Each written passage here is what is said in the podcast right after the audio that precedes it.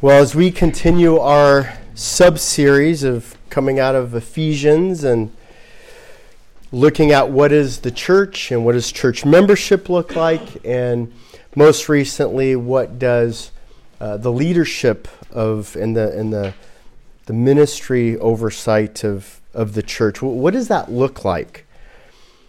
Well, one of the things that we have to continue to understand is that our only truth, the only thing that we truly know to be right, comes from God's Word.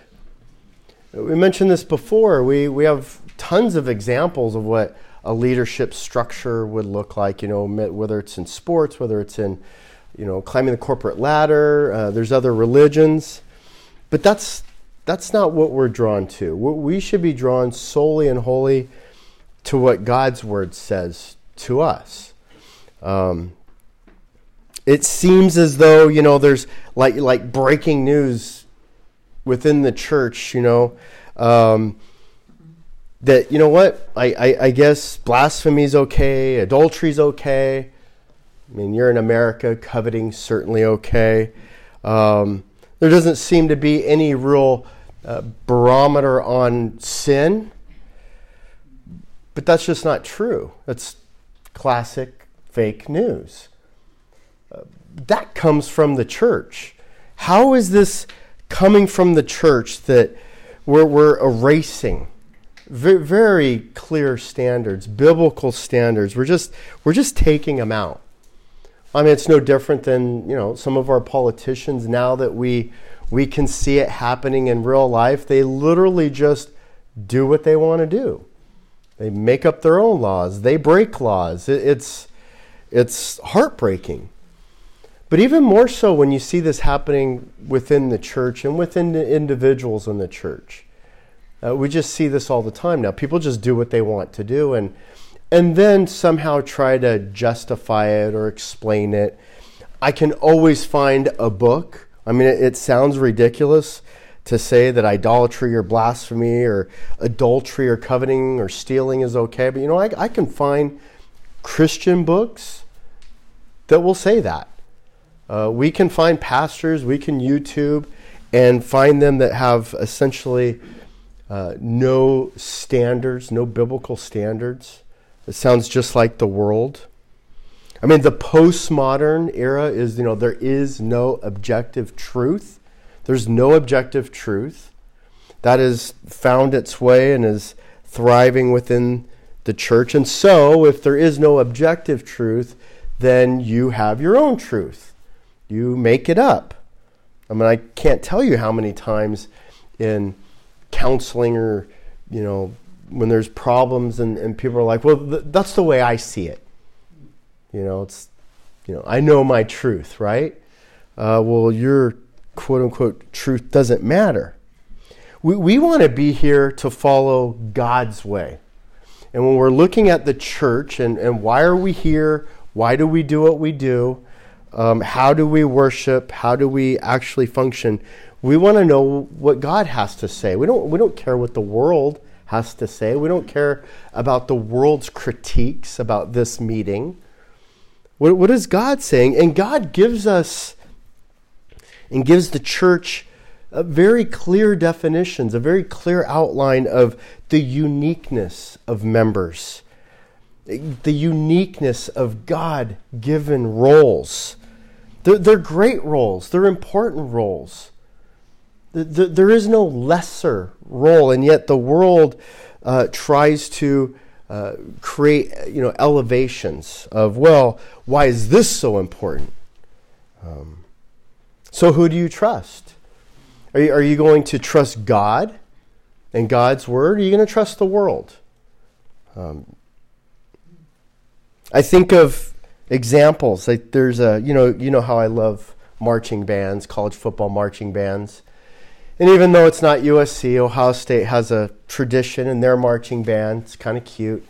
You know, the, as they're marching and they spell out Ohio State. If you think of a marching band, you think of like the, the climax of the marching band. You think of like uh, the most important person. Do you think of a tuba player? And yet, the tradition with Ohio State is they have this tuba player. They have tryouts every year for the tub- tuba player. And, and you have to be athletic. These guys like have to run down the field almost falling backwards with the giant tuba. Why?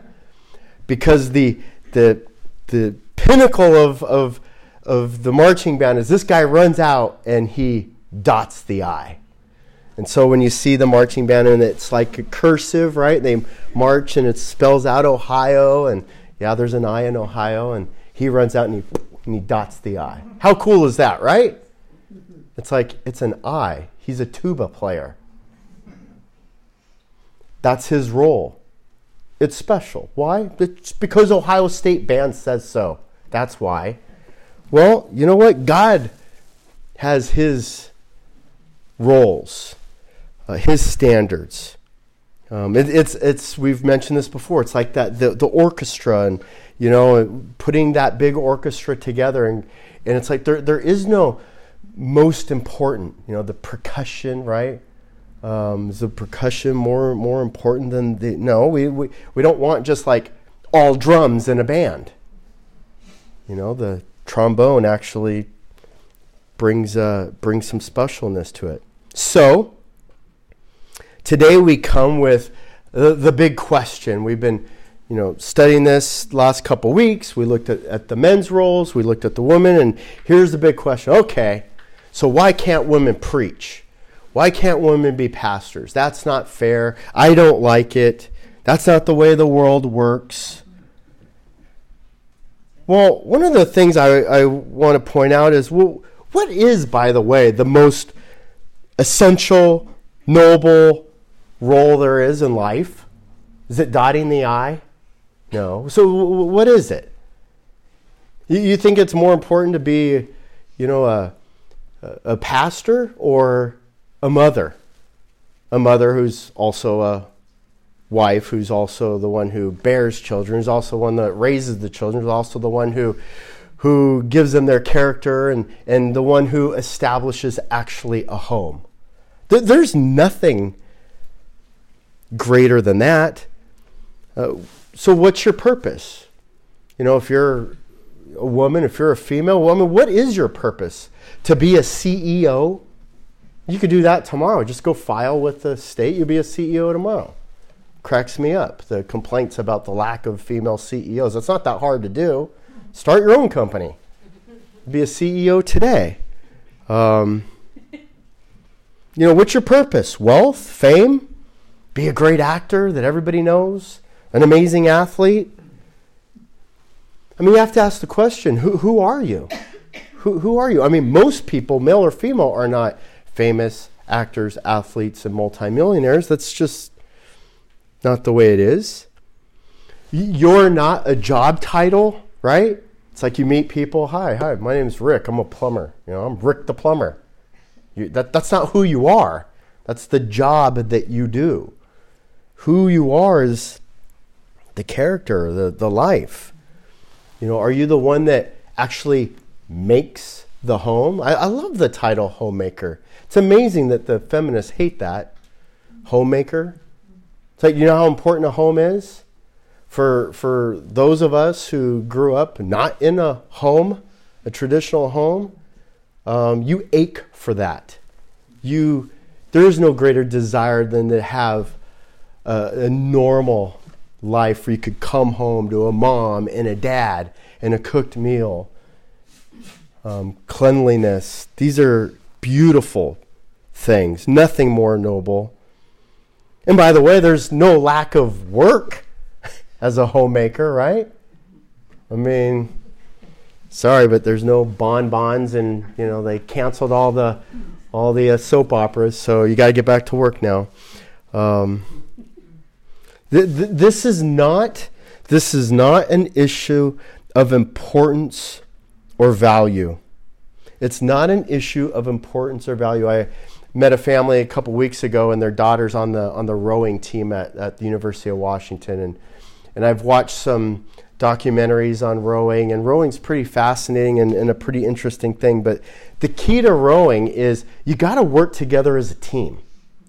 If you don't work together as a team, so you got some guys that their specialty is making sure it's balanced, right? So you don't want the tipping and rocking back and forth. You need it balanced. You also need some guys that they steer, right? They steer. And then you have some that are just the power. They're the engine, they're the power. Now, if everybody was the same and everybody was like, you know, the steering wheel and the right turn guy, then they would just go around in circles, right? I, I remember Caleb and his baseball team, they went out and, and got in the boats and some of them, they did some races, you know, down, down there at the UW. And some guys just went in circles. Couldn't figure it out. They weren't, didn't work together as a team. God wants us on a clear, straight path, His path. You go on His path, you'll have a beautiful ride. You'll have a beautiful life. You go on your path, you might end up in circles. But how do we get here? I mean, how, how are we here? I mean, we, here's the Bible. It's written for us, it's clear as a bell. How, how have we gotten here? One of the things that you may notice in social media, and maybe a lot of you aren't involved in social media, but social media is a, is a very interesting social experiment. It's an experiment. We've, we've never had this dynamic before. You, you with zero competence, no competence at all, uh, no training, no, no studying, no experience, no skill, can say whatever you want online to millions of people. And maybe if you're pretty or something like that, millions of people will follow you. It's crazy. It's, it's insane. You, you're, you're given an equal voice. You can be 13 years old and be sitting there on your, you know, typing away and, you know, having debates with grown-ups who are doctors and experts and skilled people in fields. But you know what? Keep talking. You know, the noise just gets louder and louder, but the, the ignorance is there. It literally facilitates and promotes and rewards lazy thought and narcissism. It's all about me. Me, me, me. How many followers? How many likes? I mean, what a crazy. It's like not only do you have a voice, which you shouldn't, but then people like it. Oh, I like what you said even if it's meaningless dribble. But if we don't default to God's word, then we're like social media. We just will spiral into whatever the latest trend is. Again, this is what we're seeing in the church. So, you know what? You can have a church of 5,000 people, of people that have spiraled into, well, we like what you're saying. It, it, it facilitates my narcissism and I don't like certain things in the Bible and you don't like, so great, we can all come together in this special club now where we take out of the Bible what we don't like. We've not relied on God's wisdom.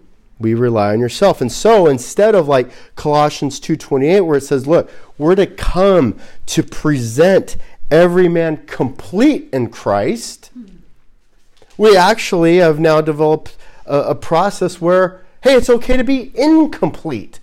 Just be narrow minded and have your own narcissistic, you know, self, me, esteem view, and that's okay. No. And, and by the way, just to be crystal clear, there's no place, there's no place in the Bible, there's no place from this pulpit for chauvinism or you know, discrimination or sexism or feminism. we're here to be biblical. Th- these are all human terms, intentional to attack a position that, that you don't like. Well, if you can throw a label at, at it, well, then right away it's marked as, well, that's bad. I don't want to be that. You, you haven't defended your position. You haven't explained the position. You haven't used a biblical position. You just throw a term out there. That's chauvinistic. Well, who wants to be chauvinistic? Um, well, I want to be biblical. So today we want to unpack um, the woman's uh, a, a biblical perspective of, of the woman's role in the church, in life, really. And there's three things that we want to look at the, the God given appointment. There's a God given appointment for women. Uh, we we want to look at the, the debate. We want to look at this debate. Uh, and we want to look at the, the historical foundation. We want to look at the Old Testament and just take a look at, at some of the, the confusion that may, may be out there. Look, I, I, I don't have a, a personal agenda other than one, following God's word. That's, that's my only agenda is to follow God's word. Um, I've been blessed. You know, my, my mom is, was a very successful business person. She had a very successful business. She ran it from the home. And so the idea that women aren't talented or gifted or can't do th- throw that out the window. That's this has nothing to do with our conversation. What is involved in this conversation though is we are in a culture war. This is a, a direct assault on the family it's an even more direct assault on God. What's being, what's being said in this whole argument is God doesn't know what he's doing. Don't trust God. Don't follow God. Follow this other way. And, and, it's our role and our job to say, no, no, no. You know what? We lack in understanding. We, we don't really understand everything. So let, let's just follow God's script. God has a playbook. God has His word, the Bible. Let, let's just follow that. So things like homosexuality or transgender or being promiscuous or divorcing, listen, all of these fall under the rules, the guidelines, the statutes of the Almighty. And any attack on these things is a direct attack against God. Take it up with Him. Listen, it's His band, it's His marching band, it's His rules. Okay, if he wants to dot an I, he dots an I. Um, and so what's happening now is there's all these attacks. There's all kinds of foundational things where now are just being ripped out of the Bible. Well, you completely under, undermine God's law that way. And this isn't a political issue. Um, it shouldn't be a cultural issue. I, I know in America it's a cultural issue, but again, remember, guys, America is not the only place that matters, right? I mean, we talk about this a lot. There's a whole big world out there. We're not the only ones in it. We're not doing that great of a job. Um, it's not true. It's not true. It's not true. Women are not lesser. Not being a teacher isn't lesser. How many of you are pastors, preachers, and teachers? So it's not a male female thing, right? Because anybody who's not, if you're a male, I guess you're lesser too. Is that what the Bible says? Is that what we've been studying? No. It's not true. It's a false narr- narrative. It's a lie. It's a lie from the pit of hell. So we want to look at the first appointment, a God given biblical standard. First, I want to start with uh, Proverbs 31. Proverbs 31, pretty familiar with most of you. Let me read through this just to establish some context. Proverbs 31. This is written almost 3,000 years ago. So if you think the Bible has something against women, the Bible doesn't esteem women, the Bible doesn't praise women, you're just flat out wrong. There's nothing uh, that exalts women more. Verse 10 An excellent wife, who can find? For her worth is far above jewels. The heart of her husband trusts her. Who doesn't want to hear that? And he will have no lack of gain. She does him good and not evil all the days of her life. She looks for wool and flax and works with her hands in delight. She is like a merchant ship. She brings her food from afar. She rises also while it is still night and gives food to her household and portions to her maidens. She considers a field and buys it, and from her earnings she plants a vineyard. She girds herself with strength and makes her arms strong. She senses that her gain is good. Her lamp does not go out until night. She stretches out her hands to the distaff, and her ha- hands grasp the spindle. And she extends her hand to the poor. She stretches out her hands to the needy. She is not afraid of the snow for her household, for all her household are clothed with scarlet. She makes coverings for herself. Her clothing is fine linen and purple. Her husband is known in the gates. When he sits among the elders of the land, she makes linen garments and sells them and supplies belts to the tradesmen. Strength and dignity are her clothing, and she smiles at the future, and she opens her mouth in wisdom, and the teaching of kindness is on her tongue. She looks well to the ways of her household, and does not eat the bread of idleness. Her children rise up and bless her. Her husband also, and he praises her, saying, My daughters have done nobly, but you excel them all. Charm is, be- is deceitful, and beauty is vain, vain, but a woman who fears the Lord, she shall be praised. Give her the product of her hands, and let her works praise her in the gates.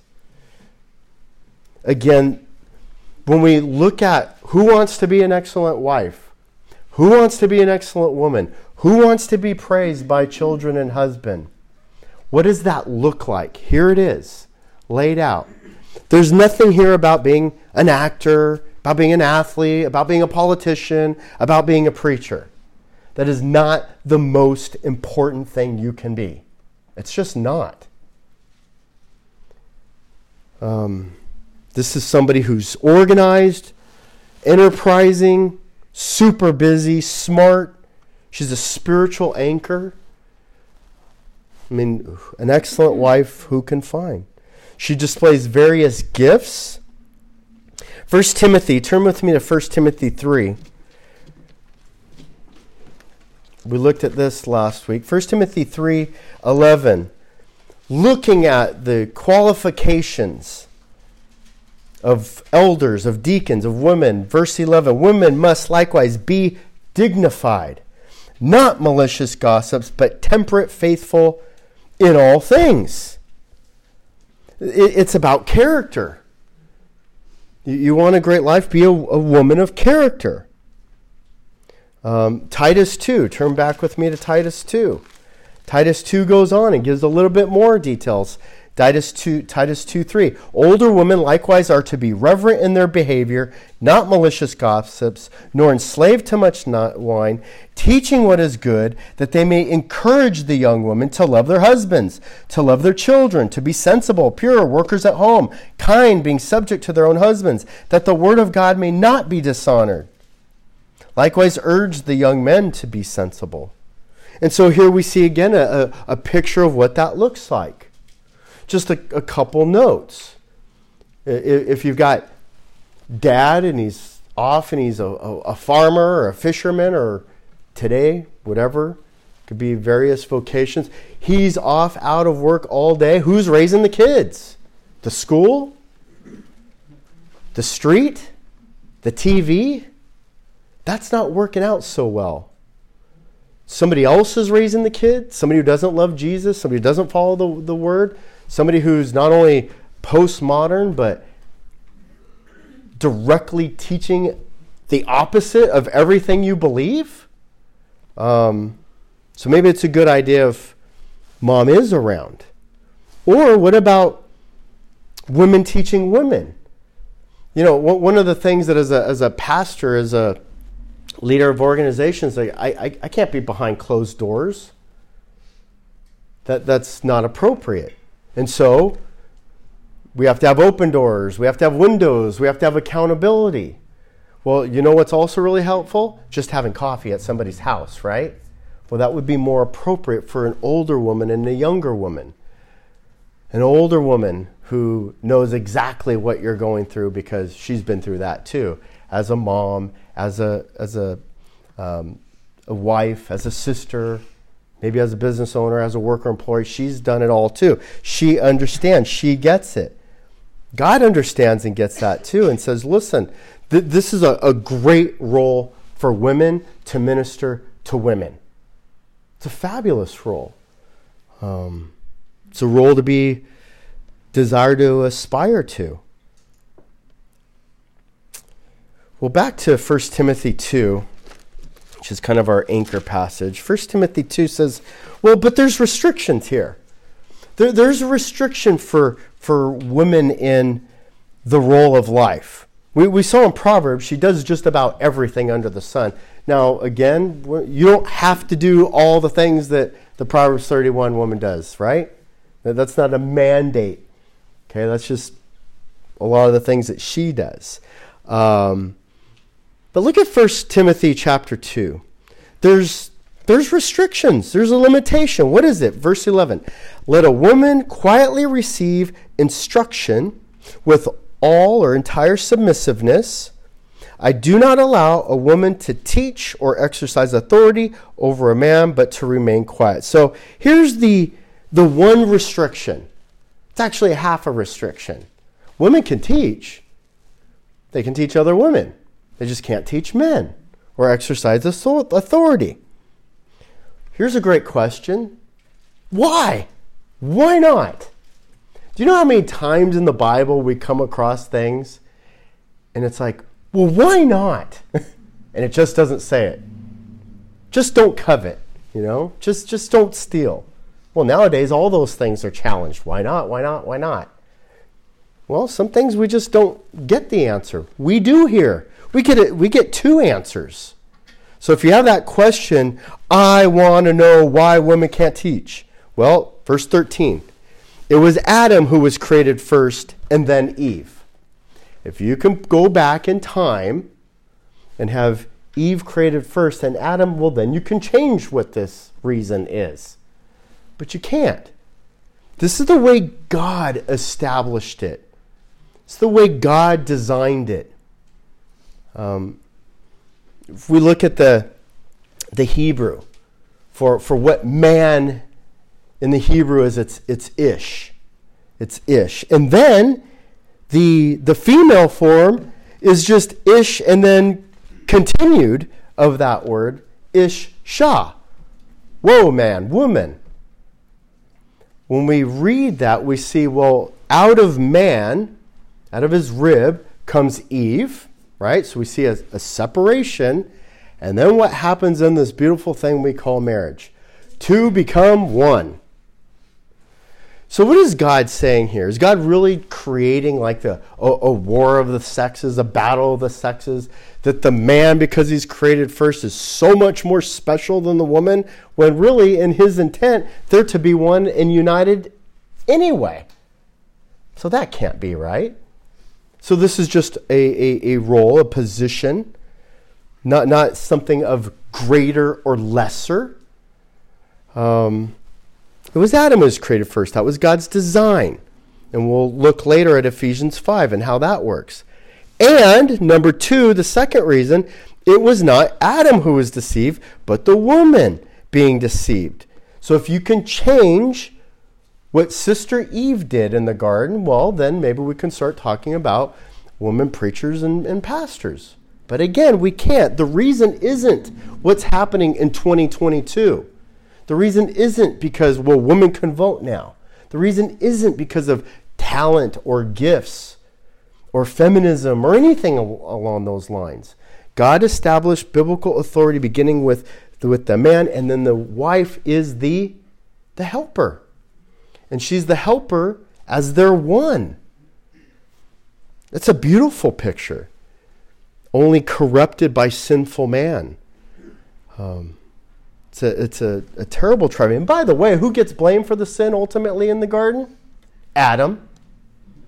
Adam gets blamed for the sin. So, again, we're not putting women down, we're not putting even Eve down.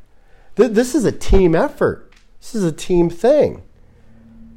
Let's not make it into something that it clearly is not. Last week or two weeks ago, we studied what, what an overseer is. And 1 Timothy 3 1, and just you know, again for some who weren't there, the, the overseer is a man who aspires to the office. He does it. Then he is above reproach. He's a husband of a wife, right?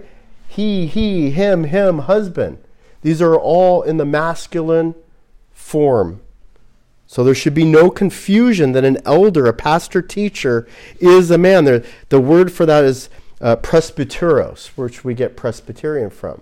Presbyteros in the New Testament appears 60 times. Okay, so What about the female elder? What about the female pastor? Do you know how many times presbytera appears in the New Testament? No times. Because that's not a role. That, that, that's not a female role. It's not to be a pastor teacher. A lot of other, other things, just not a pastor teacher. God has appointed for women, back to Proverbs 31, the most noble, the, the best role that there is. Mom, wife, homemaker. The, the fall of our society and our culture all comes out of the breakdown of a family. All of it. We're not going to go into great detail, but families that are quote unquote traditional, or I like to say biblical, um, are doing a lot better. And look, I, I understand that there's uh, different unique things that happen, right? I mean, there's widows and there's divorce and there's a lot of different things that happen um, that we have to navigate and, and, and do the work around with. But this is God's standard. God's standard, the appointment is God has given women a, an amazing, beautiful biblical role that's better. It's better than pastor teacher. It's better.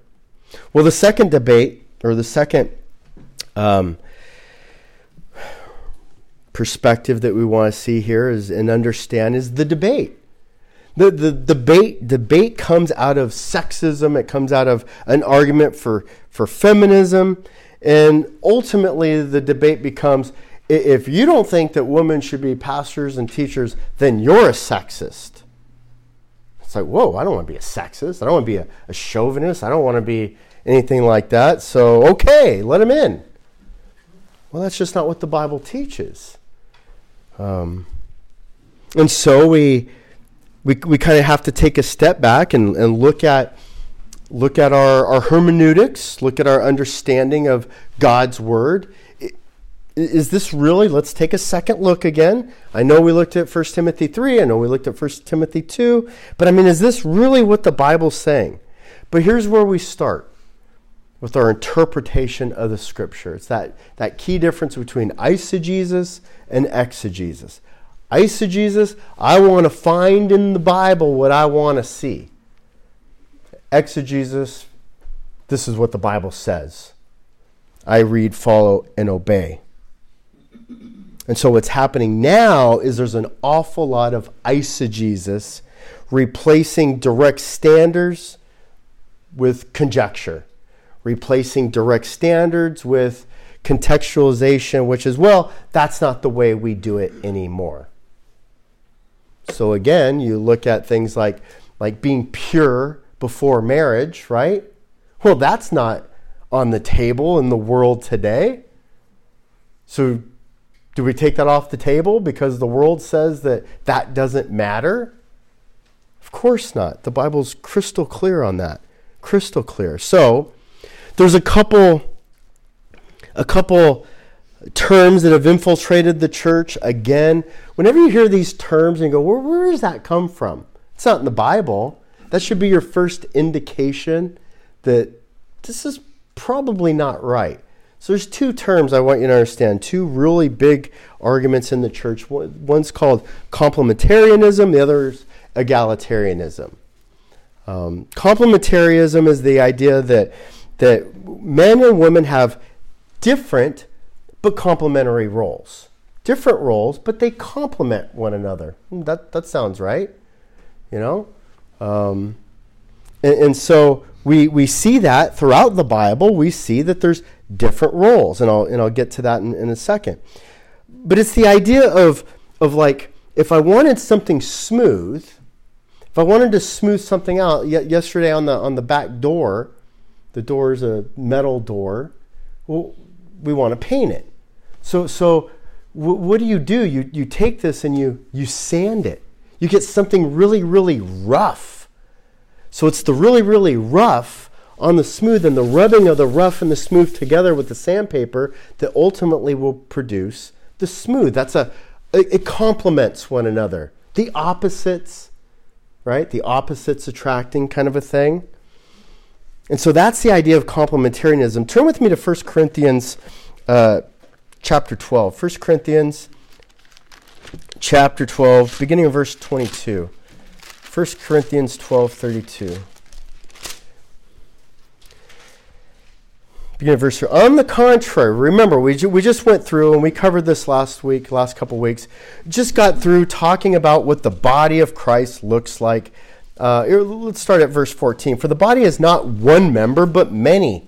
If the foot should say, Because I am not a hand, I am not a part of the body, it is not for this reason any less a part of the body. And if the ear should say, Because I am not an ear, I am not any a part of the body, it is not for this reason any less a part of the body. If the whole body were an eye, where would the hearing be? If the whole were hearing, where would the sense of smell be?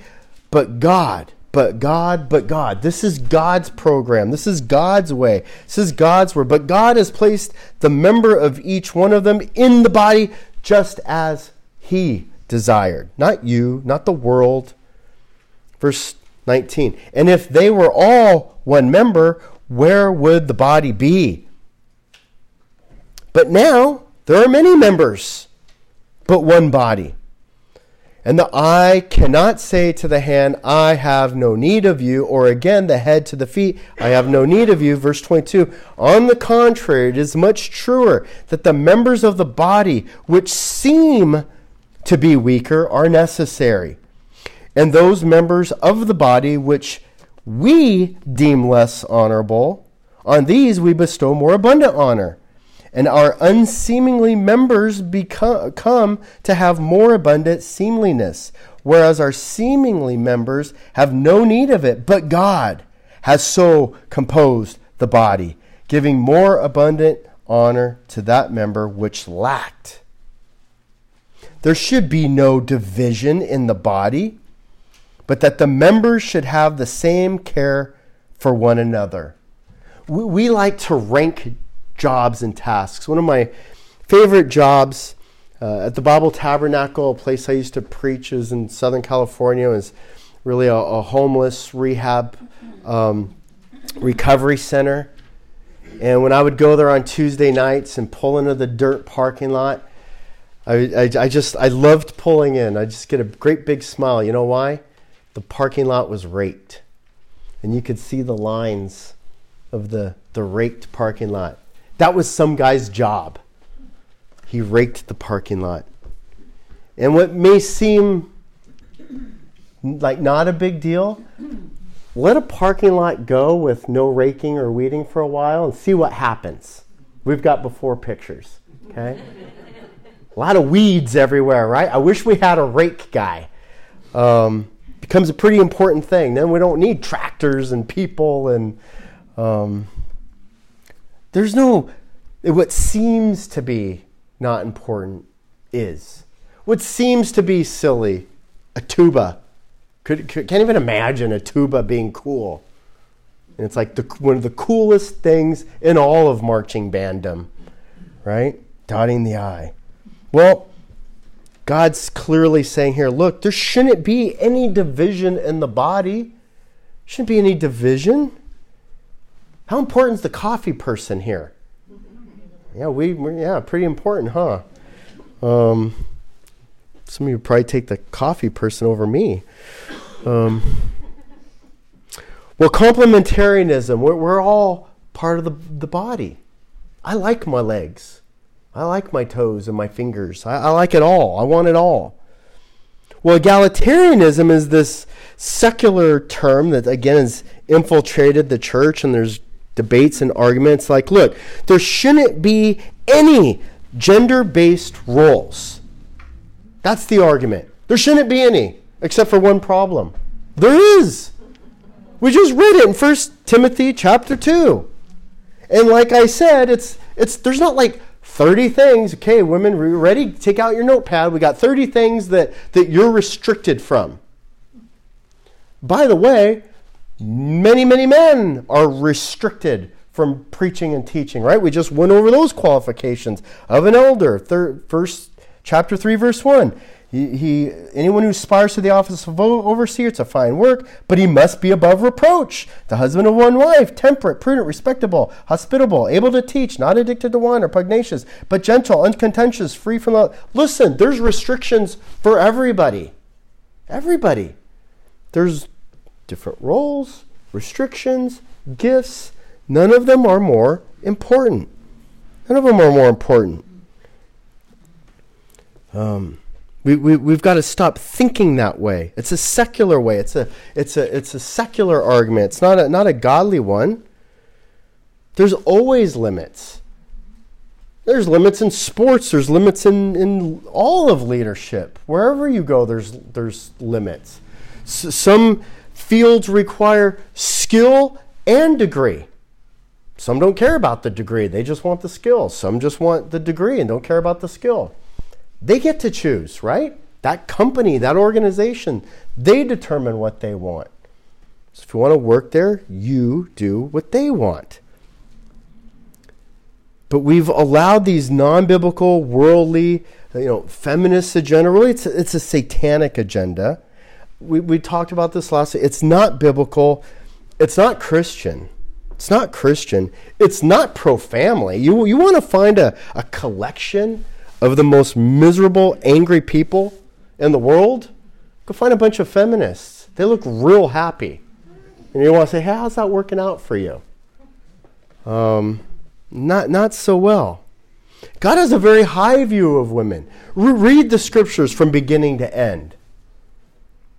Read them. They're heroines all over the place in a time where women weren't even talked about the idea that Mary Magdalene would be the first to, to go and see Jesus and talk to the apostles and that they would write that, that down as a historical record is unheard of. Because that's what the world thought of women. They were nothing. And we'll see in a minute that the Bible has always esteemed women. Um, 1 Timothy 2.15 says, they will be blessed in bearing children. Well, there's a lot of things that happen in building, bearing children, getting married, birth, raising them, mentoring them, and then at some amazing time you get to ride off in the sunset and watch your kids have kids. It's a beautiful thing. What, what a what a what a great story. What a great story. The Bible has been, is, always will be ahead of society. The Bible's not behind. The Bible's ahead. The Bible's ahead. If you want to go and follow the way of the world, you're going backwards. You're going backwards. Um, well, the Bible's always shown women having cover and protection and honor, nobility. The third third perspective we want to look at is now this this foundation. Okay, so we have some questions. There's well, we've seen different roles throughout the Bible. Uh, we've seen the the role of a prophetess, right? Well, what does that mean? What is that? Well, remember the role of a prophet, male or female, was the role of, of God giving a special mission or a special service or a special uh, word or special role. These were typically very, very temporary. And these were not in any way, shape, or forms teaching pastoral ministries at all, male or female. Remember, the Old Testament had priests and kings and prophets. These, these are not pastor teacher roles. Um, they're roles, they're special roles, but they're not pastor teacher roles. And so women did have uh, some of those roles. We did see uh, uh, Exodus 15:20 Miriam as a prophetess. We saw in 2 Corinthians 34:22 Huldah was a prophetess. We see in Isaiah 8 there is an unknown prophet, prophet, uh, prophetess. Joel 2:28, Acts 2:17 there there will be future prophetesses. Um, it, it's not an issue that they can't be a prophetess. But what's that role look like? How many male prophets do you see in the world today? Name them. So I don't know why we're shocked that we don't have a bunch of female prophetesses when we don't have any male ones either. Some call that dispensationalism. We're just in a different epoch of time where we just don't have prophets like that anymore. We don't have priests rolling around anymore, right? We have Jesus Christ, our high priest. We have God's word in print. We don't need the prophet to bring us two sentences of the word of God. We have the whole scripture of God that teaches us, corrects us, trains us so that we can be righteous. Well, what about Deborah? I always hear Deborah, Deborah, Deborah, Deborah. Hey, Deborah was cool. In Judges 2, 4 through 5, Deborah's cool. But she's a judge. The title should give it away. Judge, not pastor teacher. I'm not a judge. so I, I'm not I don't I don't look back and go, well, how come I'm not a judge? How come that's not my role? Right? It's that ear and the eye thing a judge was a very special person that God rose up from Israel to use as a judgment against their sin. Again, another temporary gift. And God used a female, Deborah, but she wasn't a preacher teacher. That's that was not her role. In the New Testament, we see several examples. We see Priscilla, Acts 18, 24 through 26. She brings the message to to her husband, but it's informal, it's private, it's not public, it's not preaching. It's a role. It's a great role, but it's not a pastoral role. What we see here is a perfect example of Priscilla helping share with her husband. Does that sound familiar? The wife is a helper to the husband. Goes all the way back to Genesis, the beginning. That's a, a key, valuable part of the teamwork of how they work together. But she's not the pastor teacher. Phoebe, very, very clearly, Romans 16 1, Phoebe is a deaconess. That's in, in the Greek, there's no define. That is what her title is. She's a female deacon.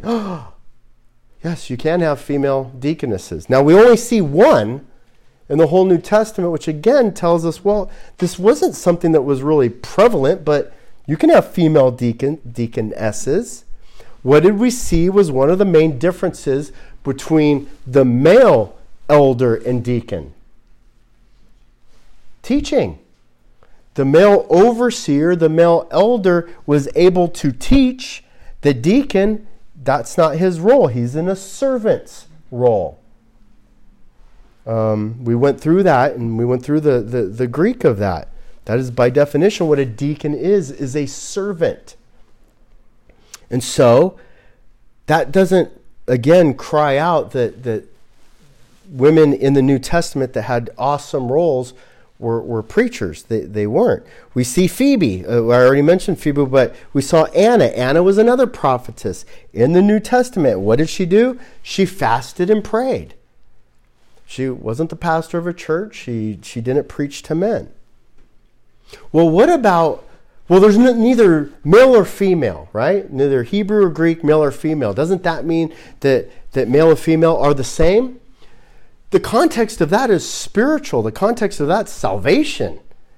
Not, not roles of, of leadership. It's, it's male and female can both be saved. Uh, Hebrew and Greek can both, both be, be saved. Barbarians can be saved. We're, talking about salvation, not the roles. Um, well, what about, well, the only reason why women uh, weren't allowed to teach back in, in the early church days was they didn't have any education. And neither did the men. they were all ignorant. the only men who had any formal education would have been former Pharisees like Paul, because they would have studied the, the Hebrew the apostles didn't know how to read and write either.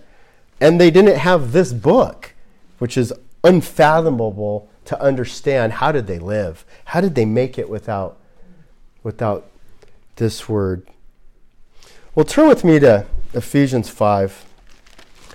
Uh, last couple years, I've had a great opportunity to spend a lot of time in Ephesians with premarital and weddings and Ephesians 5 is such a, a rich and, and beautiful passage. And it's a great reminder of, again, it goes back to your kind of our foundation of what is a woman's role, because that really should be our question. What does this look like? What is God's picture? Ephesians 5:22 Wives be subject to your own husbands. Okay, right there is where we get into trouble today, right? Nobody wants to hear that. Why? Why? Because the world hates that phrase. And unfortunately, the world has uh, taught the church to hate that phrase. It, it's sad. It's crystal clear.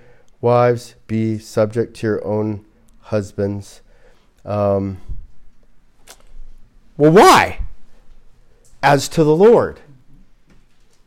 You're not being subjects to your own husbands. You're not slaves to your own husbands, okay? Husbands, you're not a male chauvinist, forgive me, pig. Uh, we'll go through this. Why? Because she's not being submissive to you, she's being submissive to you as unto the Lord. For the husband is the head of the wife. They don't like that, right? But hold on. As Christ also is the head of the church. Well, what does that mean? He himself being the savior of the body. So one of the roles as the husband is look, I have to look upon my wife and family as is the savior, right? Is the savior, spiritual savior. What, what does that mean?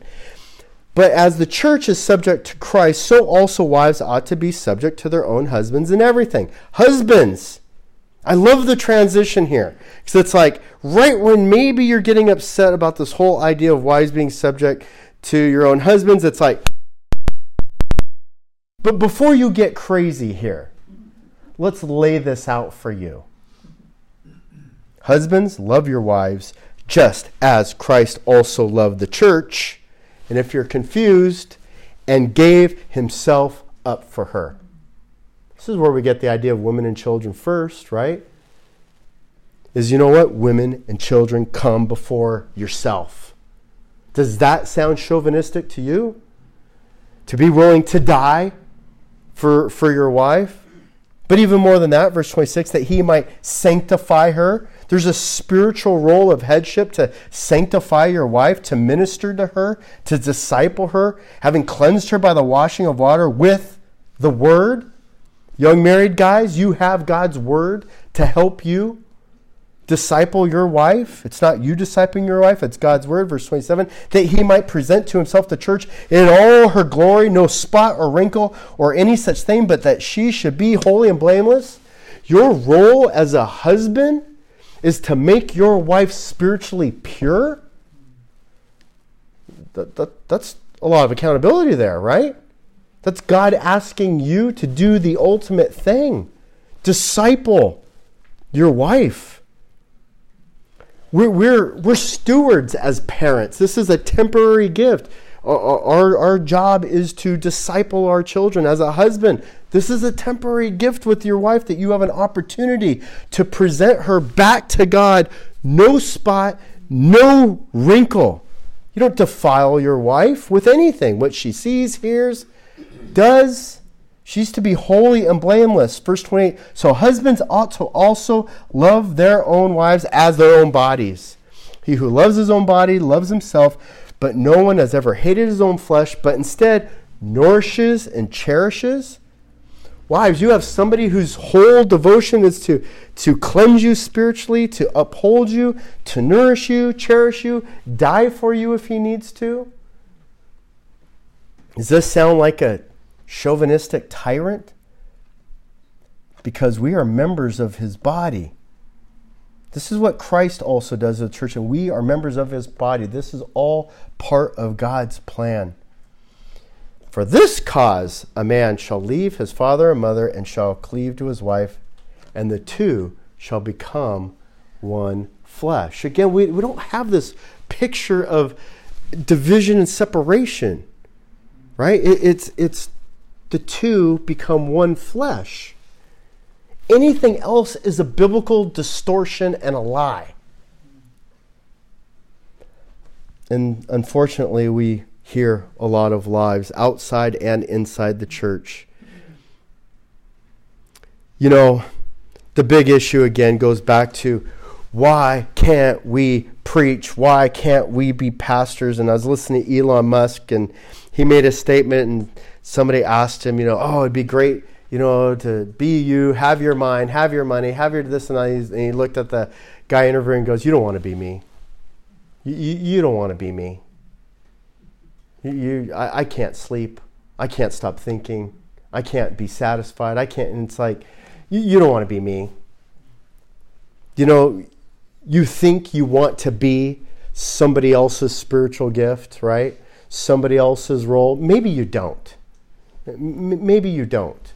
Um, it's not the ultimate thing. I, I, think I mentioned before if if I could have, you know, a, one key spiritual gift that I got to pick, it'd be healing. Right? I could walk down the road, and anytime you saw somebody hurting and distressed, crippled, blind, in pain, hang out at hospitals all day. They come rolling people in off a cart, right? Bam, bam. That'd be phenomenal. You can keep teaching. I want to heal. Um, there, there's other things. L- loving people, raising somebody, raising a baby child to love the Lord so that they spend eternity in heaven because of the investment that you made that's paying off. We were studying this past week in our men's group, uh, John 3:30. I must decrease so that God increases. This is all part of the biblical understanding of, of our role and who we are, not before each other, before God. God is telling us in all these different various ways humble yourself and follow me. Decrease yourself and increase me. His way is the best way, so just submit to His will, submit to His word, and it will be better. I promise you. We know in 2 Timothy 3 1 through 5 that in the end, near the end times, men will be lovers of themselves. That's men and women. We just love ourselves. We just, you know, have egos and we have our narcissistic, hedonistic viewpoints. The postmodernists love to be lazy, over emotional, and all these things just constantly lead to division and divisiveness. Why? Because they lack any kind of self control or any kind of selflessness, the idea of do nothing from selfishness or empty conceit, but the humility of mind regard others as more important than yourself, that's anathema for a postmodernist. No, it's me, me, me, I, I, I. Now, now, now. It's disgusting. Women have an amazing significant role throughout the scriptures, throughout home, the church. Learn it, understand it, be devoted to it, follow it, and you will be happy. Unlike the miserable feminists. Why don't women preach? Because the Bible says so. That's why. Because the Bible says so. That should be enough. Hebrews 13:8 says Jesus Christ is the same yesterday, today, and forevermore. The argument for why women don't preach was yesterday Adam and Eve. The today was 1 Timothy 2.